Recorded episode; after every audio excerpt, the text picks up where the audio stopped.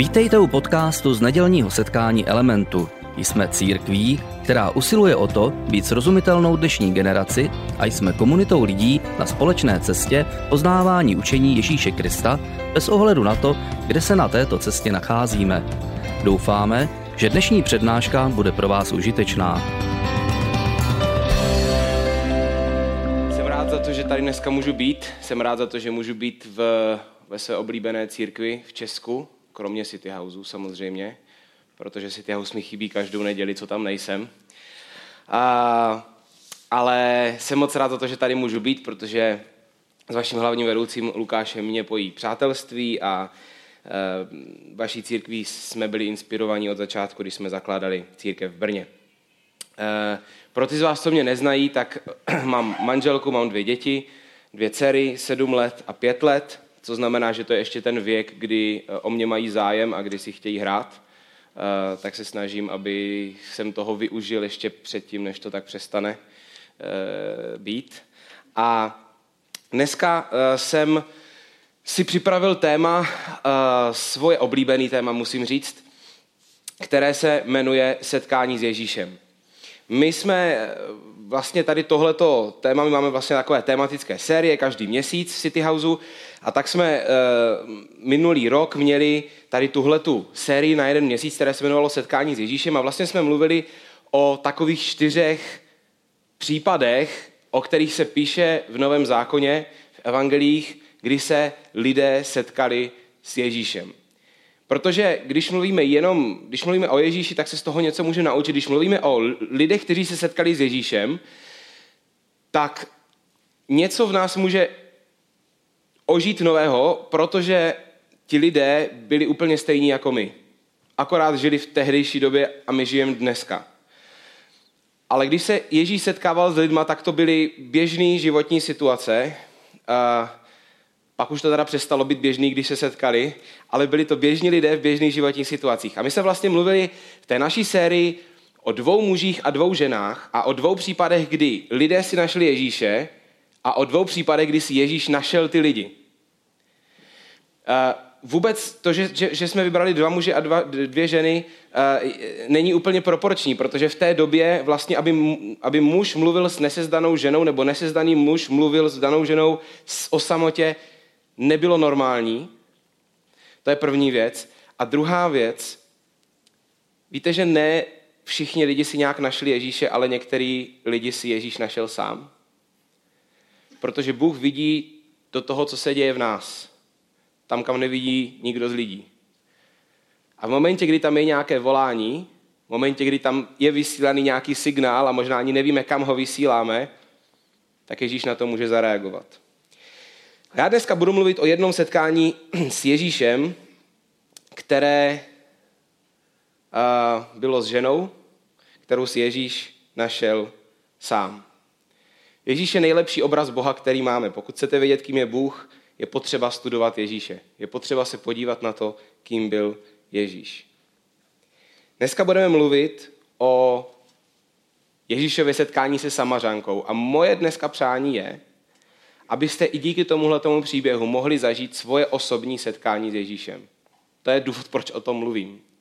To je důvod, proč mluvím o Ježíšově setkání s tím člověkem, s ženou, se samařankou, proto aby každý z vás, kdo o to dneska stojí, jste mohli zažít svoje vlastní setkání s Ježíšem, mohli se najít v některé části z toho příběhu. Půjdeme na ten příběh, je poměrně dlouhý, je, 20, je to 26 veršů.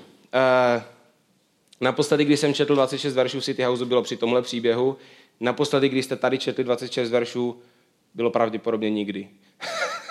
Od začátku. Nevím.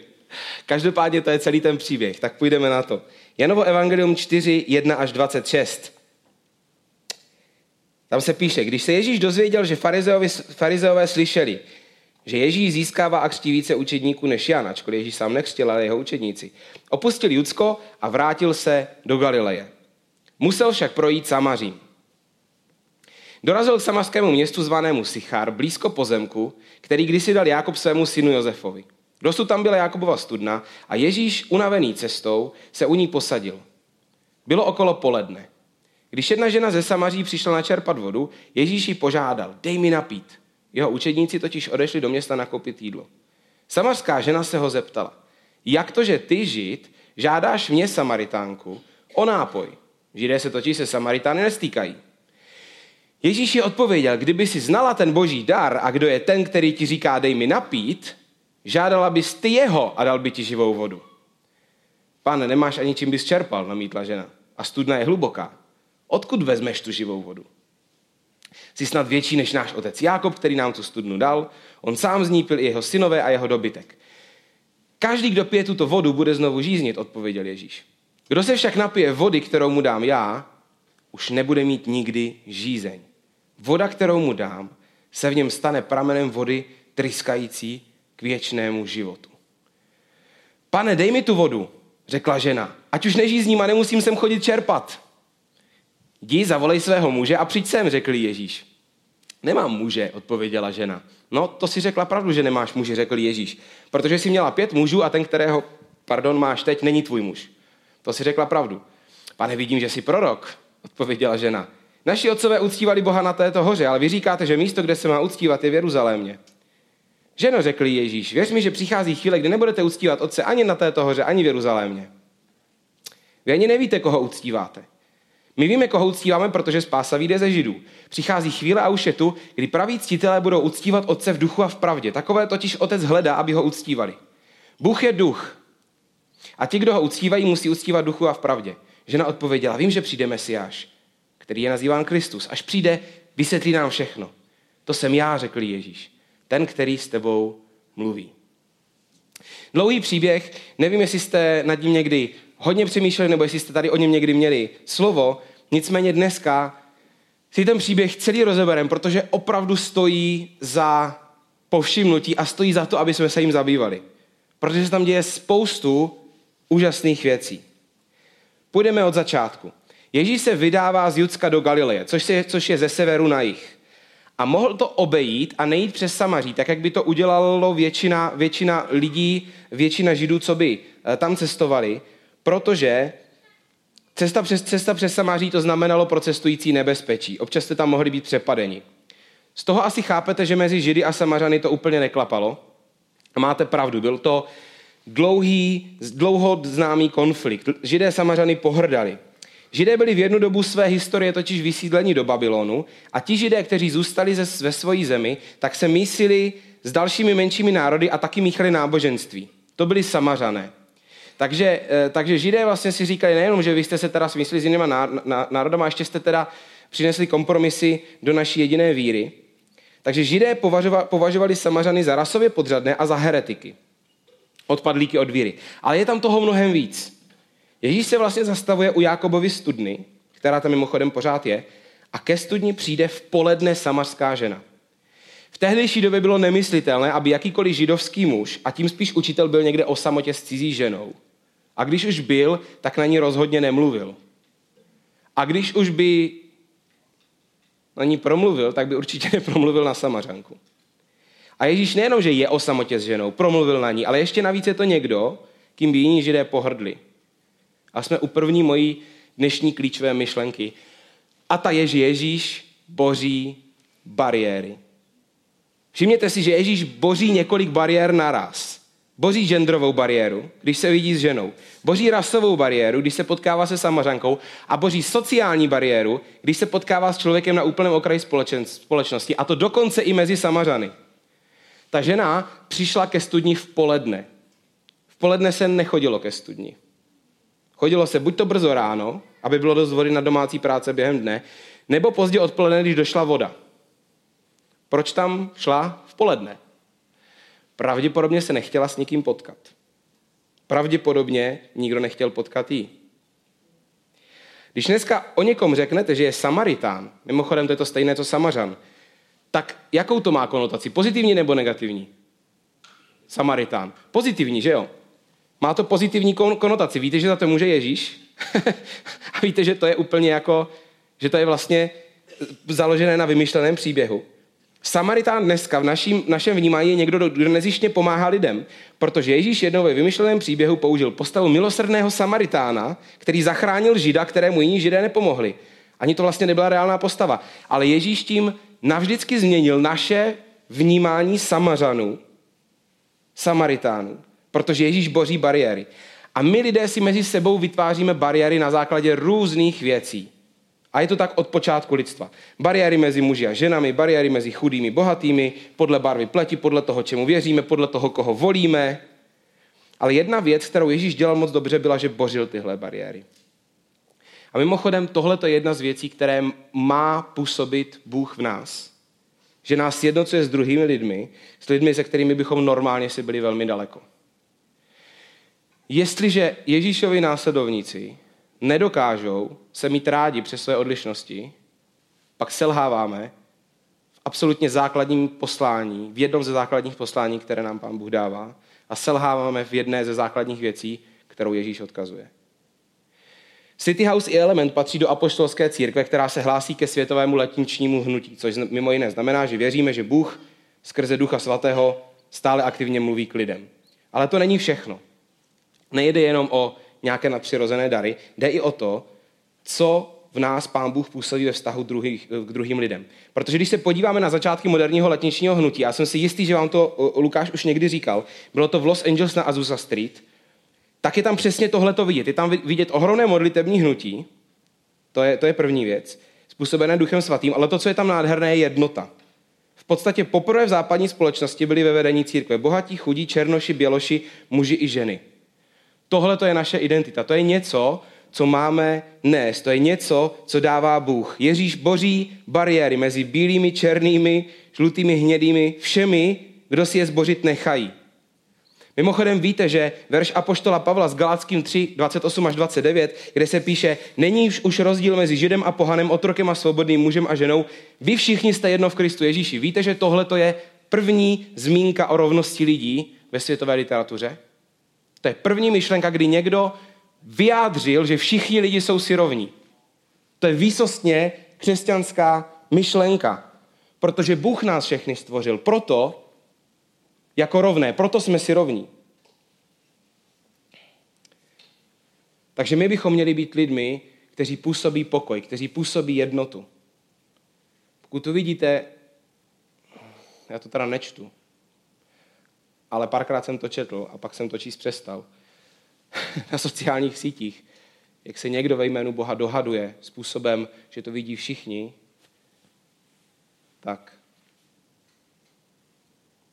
se od toho můžeme distancovat. Protože to je tak vzdálené od Ježíšovi prostě vize toho, kým bychom měli být, že to už možná ani víc nejde. Buďme lidmi, kteří boří bariéry. Buďme lidmi, kteří sjednocují, buďme lidmi, kteří působí pokoj. I v, tehdy, v téhleté době. Právě v téhleté době, kdy je toho tak málo. Zpátky k rozhovoru. Potom, co Ježíš požádá ženu, aby mu dala napít, tak se ta samařská žena samozřejmě diví, jak to, že on žid žádá jí samařanku o pití. A Ježíš na to říká úžasnou věc. Kdyby znala ten boží dar a kdo je ten, který ti říká, dej mi napít, tak ty bys ho požádala a dal by ti živou vodu. A samařanka samozřejmě vůbec nechápe. A ptá se ho, kde tu živou vodu vezme. V podstatě se ho ptá, kdo si, že mi tady tohle to říkáš. A Ježíš v ní znova jakoby vzbuzuje tu, tu zvědavost po živé vodě a říká jí, každý, kdo pije tuto vodu, bude znovu žíznit. Ale kdo se napije vody, kterou mu dám já, už nebude nikdy žíznit, protože voda, kterou mu dám, se v něm stane pramenem vody tryskající k věčnému životu. Dám ti tvůj vlastní zdroj. Dneska, se, dneska je populární, když, když, máte, když budujete dům, tak tam mít studnu, že jo? Že kdo ví, kdo ví, co bude, že jo? Dneska všechny vodárny jsou napojeny na internet a, a kybernetické hrozby a tak dále a tak dále.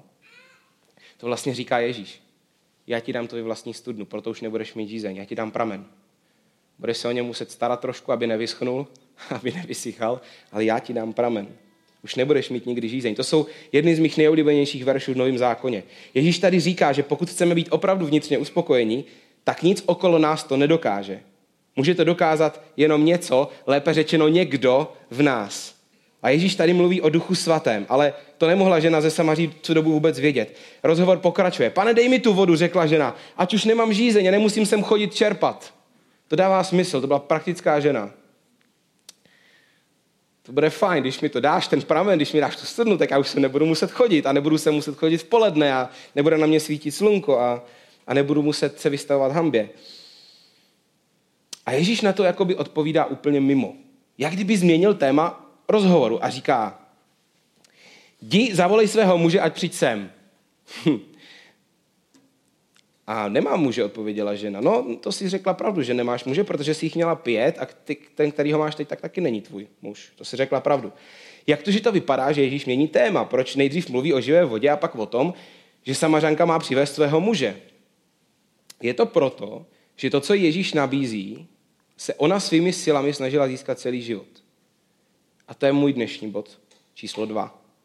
Že každý z nás má svoji vlastní verzi živé vody. Ježíš nabízí živou vodu, ale každý z nás už má nějakou, nějaký pokus o živou vodu. Každý z nás se snaží ten život naplnit věcma, který nás učiní šťastnýma. A je x věcí, který, díky kterým můžeme být šťastní, ale já se bavím o, věci, díky které už budete vědět, že, že, to, že to místo hladu, který je někde v nás, a o kterém se zmiňuje i Bible, že v nás je, že bude naplněný, že prostě budete vědět, že jste našli něco, co, nemu, co nemá žádnou náhradu.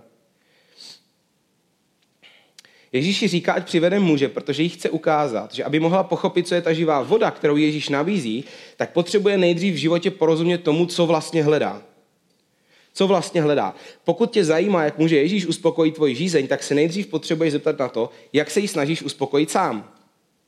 Protože každý z nás se jí snaží nějak uspokojit. A a to i tehdy, kdy už jako by jsme poznali, víme nějak, kdo to je Ježíš, stejně máme v životě období, kdy se to snažíme uhasit jinými způsoby. Každý z nás. Já jsem se v životě setkal se spoustou lidí, kteří se nějak snažili uspokojit svůj vnitřní žízeň. Nebo spíš každý z nás se o to snaží, ale u některých lidí jsem do toho života nahlídl a viděl jsem, co to je. A pak se někdy nám do toho jakoby i začne líbit Ježíš a tak si říkáme, tak pane Ježíši, tak nějak tě tady jako, tady, si, tady se někde posáď a, a do třetí řady a, a prostě budu rád, když mi taky občas něco řekneš. Jenomže ono to dohromady nefunguje. Nemůžete mít vaši verzi něčeho, čím se snažíte zaplnit prázdnotu a Ježíš je zároveň. Protože Ježíš nějak nemůže sedět ve, ve třetí řadě. Nevejde se tam. A tahle ta žena měla muže, měla vztahy, dopadlo to zlé, ale těch věcí může být víc. Někdo se snaží udělat kariéru, někdo se snaží něco dokázat, někdo jde po majetku, někdo se snaží uspokojit uznáním od lidí a tak uhasit tu vnitřní žízeň, kterou každý máme. Ale znovu, Ježíš ukazuje, že pokud chceme být opravdu vnitřně uspokojení, tak nic okolo to nedokáže. A Ježíš nám nabízí sám sebe jako odpověď na vnitřní žízeň, kterou máme. Přesto je hrozně moc důležité, aby jsme si každý z nás upřímně odpověděli na otázku, co jako první hledáme, když se sami vlastní silou snažíme uspokojit žízeň v nás. Co hledáme? Často ta věc leží v nějakých nenaplněných potřebách z dětství. Do toho se dneska pouštět nebudu, to by bylo úplně jiný kázání, ale, ale někdy jsme, jako by něco nám chybí a, a tak se pořád snažíme to někde získat, pořád se snažíme to někde získat, pořád se snažíme znovu a znovu a znovu a nejde to a vždycky jenom na chvilinku, jak kdybyste měli obrovský hlad a jedli byste na to bombony poušti. Prostě už byste to pak nemohli vidět, ale nic jiného by tam nebylo, nic jiného neznáte, tak to do sebe člověk pořád láduje. Co hledáme jako první? Je to klíčová otázka. Bible téhle otázce věnuje celou knihu Kazatel a v ní se k téhle otázce vyjadřuje nejpovolanější člověk, nejbohatší muž tehdejší doby, král Šalamoun. Kdo jiný než ten, kdo má všechno, by měl proskoumat, čím vším jde uhasit vnitřní žízeň, že jo? Tak Šalamoun vyzkouší všechno, vyzkouší vědění, rozkoš, bohatství, uznání lidí, úspěchy a nakonec říká, co Šalamoun říká, všechno je to marnost. Všechno je to marnost. Kazatel je skvělá kniha pro Čechy, protože to začíná slovy marnost nad marnost. to nejenom proto, ale protože kniha Kazatelek je, je kniha, kde se vlastně nejbohatší člověk lidské historie snaží najít smysl života bez Boha, což se snaží většina české společnosti. A Šalamu nakonec říká, je to marnost. Tohle to jsou příběhy lidí dodnes. Úspěšných. Známý tenista Boris, Boris Becker říká, dvakrát jsem vyhrál Wimbledon, jednou jako nejmladší hráč byl jsem bohatý, po materiální stránce jsem měl všechno, co jsem potřeboval. Je to stará písnička filmových a popových hvězd, které spáchali sebevraždu. Mají všechno a přesto jsou velmi nešťastné. Vnitřního klidu jsem nedosáhl. Italská herečka Sofia Loren zase řekla, i když jsem měla všechno, v mém životě zůstává prázdnota, kterou je nemožné vyplnit. A možná si řeknete, to jsou bohatí lidi, ale prostě si to neuměli zařídit. Kdybych já měl peníze, tak si to dokážu zařídit. Jenomže to tak není. My všichni používáme k naplnění té vnitřní žízně bez Boha úplně ty stejné postupy. Vztahy, uznání, ego, úspěch, majetek, rozkoš. Přesto lidé znovu a znovu přicházejí na to, že ta žízeň není uhašená. Bohatí lidé přicházejí na to, hele, jako je super mít peníze, ale pak už jako stejně, tak eh, tam je hranice. Jsem slyšel eh, teďka, vlastně jeden ze strašně bohatých lidí říká, to je vlastně na prd, protože já vlastně už teďka, jediný vlastně, co mě baví, já mám vždycky nej, nejnovější, nejnovější verzi tohohle toho auta. Já musím čekat, než vyjde nová. Já už nemůžu jít nikam dál. Vždycky jenom musím počkat na nový model. A jiný auta mě nebaví. Já chci tady tohleto, jenže jim to trvá vždycky rok a půl, takže já rok a půl se koušu prostě do nechtu, až to vydají, protože to starý auto už mě nudí. Čekáme zase na ten bombónek, čekáme na to, co, co přijde a říkáme si, až dostanu tohleto, tak potom už to bude dobrý a až dostavím barák a až. A pak dostavíme barák a říkáme si, aha, a co teď? Co teď? Nefunguje to.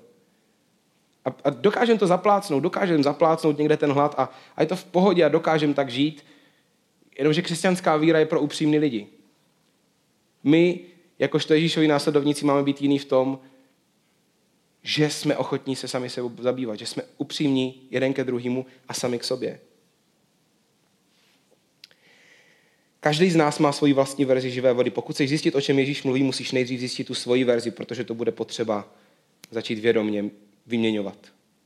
Pro samařanku to nejde do úplně přímé, příjemné roviny, tak jí říká, měla si pět mužů a ten, který ho máš teď, tak není tvůj muž a mám pocit, že se jako snaží změnit téma. Jo? Nevím, jestli třeba, když jste s někým jste vedli rozhovor a teď jste se dotkli něčeho citlivého, tak ten člověk se tak jako zamyslel a pak řekl, no a jak, jak se ty máš? máš se taky dobře? Prostě najednou vidíte, že tomu člověku to není vlastně příjemný o tom mluvit, tak rychle jako změní téma, tak samařenka rychle raději jde na náboženský téma, protože si říká, hej, to je prorok, no tak, uh,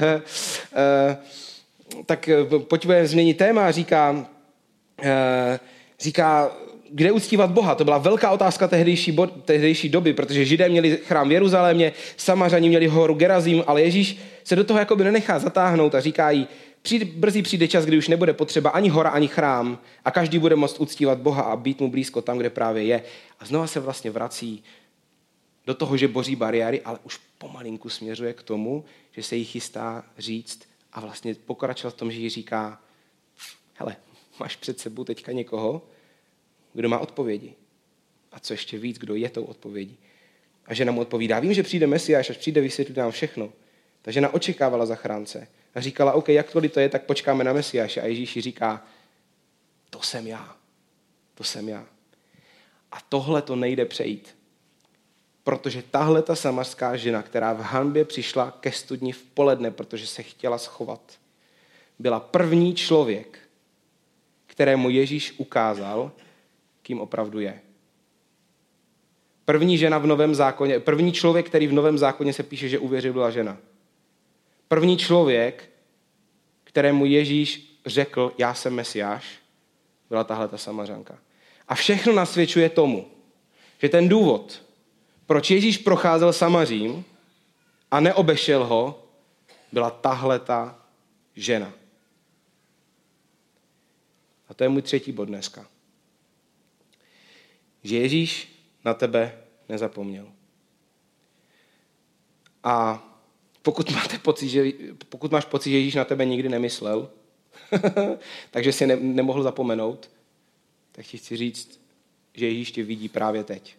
Jako jednotlivce, jako individuálního člověka a vidí tebe teď. Nevidí dav teďka, nevidí tady skupinu lidí v elementu, ale tebe osobně.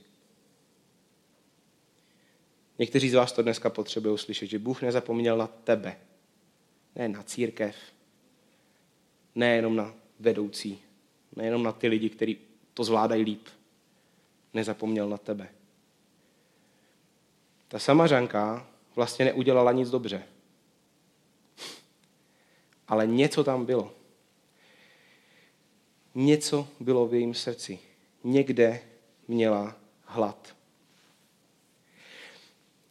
A potom, když se tohle to stalo, a už jsem to, už jsem to nečetl, tak ona běžela do té vesnice a říkala, potkala jsem člověka, který mi všechno řekla. A uvěřila ta vesnice. Nebo část té vesnice uvěřila. Prostě něco v ní bylo. Hledala Boha. Ta otázka dneska není, jak se cítíme dobří, co jsme zvládli, co se nám povedlo. Otázka dneska je, jestli jsme na místě, kde jsme ochotní hledat. Kde jsme ochotní najít to místo v nás, kde je ten hlad. Jsme ochotní se podívat do toho místa, kde, kde to nemůže naplnit nic. Kde to nemůže naplnit projekt stavění baráku, ani nová práce, ani nový vztah. Jestli se tam jsme ochotní podívat. Ježíš říká jí, a možná dneska říká vám, vím o tobě a mám pro tebe živou vodu, díky které už nebudeš mít žízeň, ale ta voda se v tobě stane pramenem, ze které bude tryskat věčný život. Je potřeba jenom jedno. Buďme k sobě upřímní, položme si otázku, co je moje verze živé vody, po které mám vždycky znovu žízeň. Co je to, čím se snažím nakrmit a nefunguje to. Každý z nás máme ty zkratky. Víte, v křesťanské víře se používá slovo hřích a dost, nás, dost z nás ho asi máme nejvíc spojené s něčím nějakým zlým, co uděláme se zlem, ale nejpřesnějším překladem tohoto slova je minout se cílem. Hřích je to, když hledáme záchranu v něčem jiném než v Bohu, když si vytváříme naše vlastní verze živé vody a spoléháme na ně. Je úplně jedno, co to je. Ježíš přišel na tuhle zemi a dnešní příběh začal tím, že Ježíš měl žízeň. Ježíš měl žízeň, tak šel k té studni.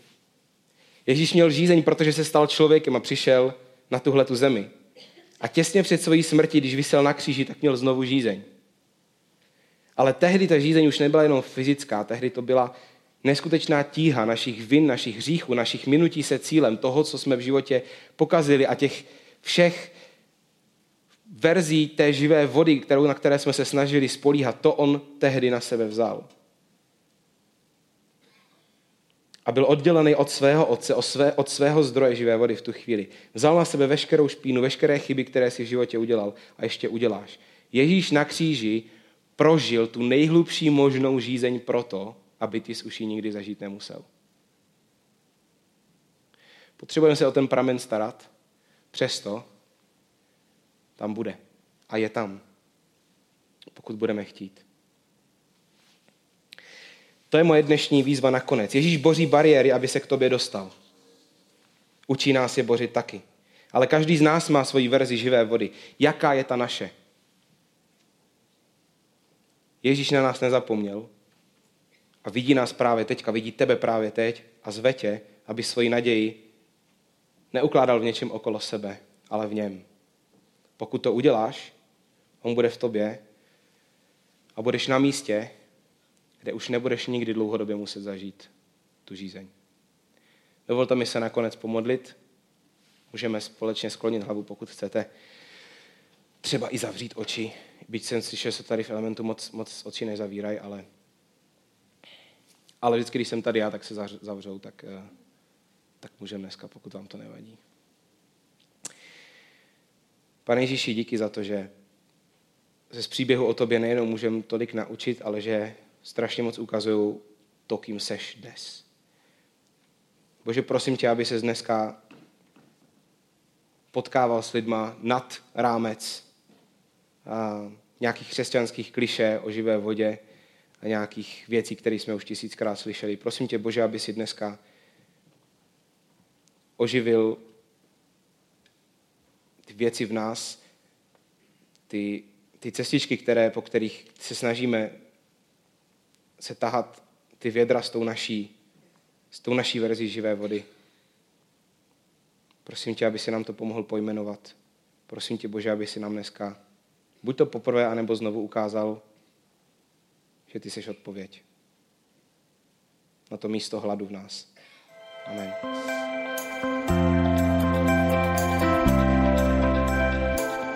Děkujeme za poslech přednášky z nedělního setkání Elementu.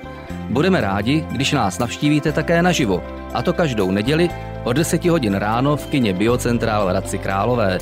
Být na místě přináší větší zážitek, výbornou hudbu a přátelskou atmosféru. Více informací o našich aktivitách najdete na webu element.cx nebo na Facebooku Element Hradec. Těšíme se na vás. thank you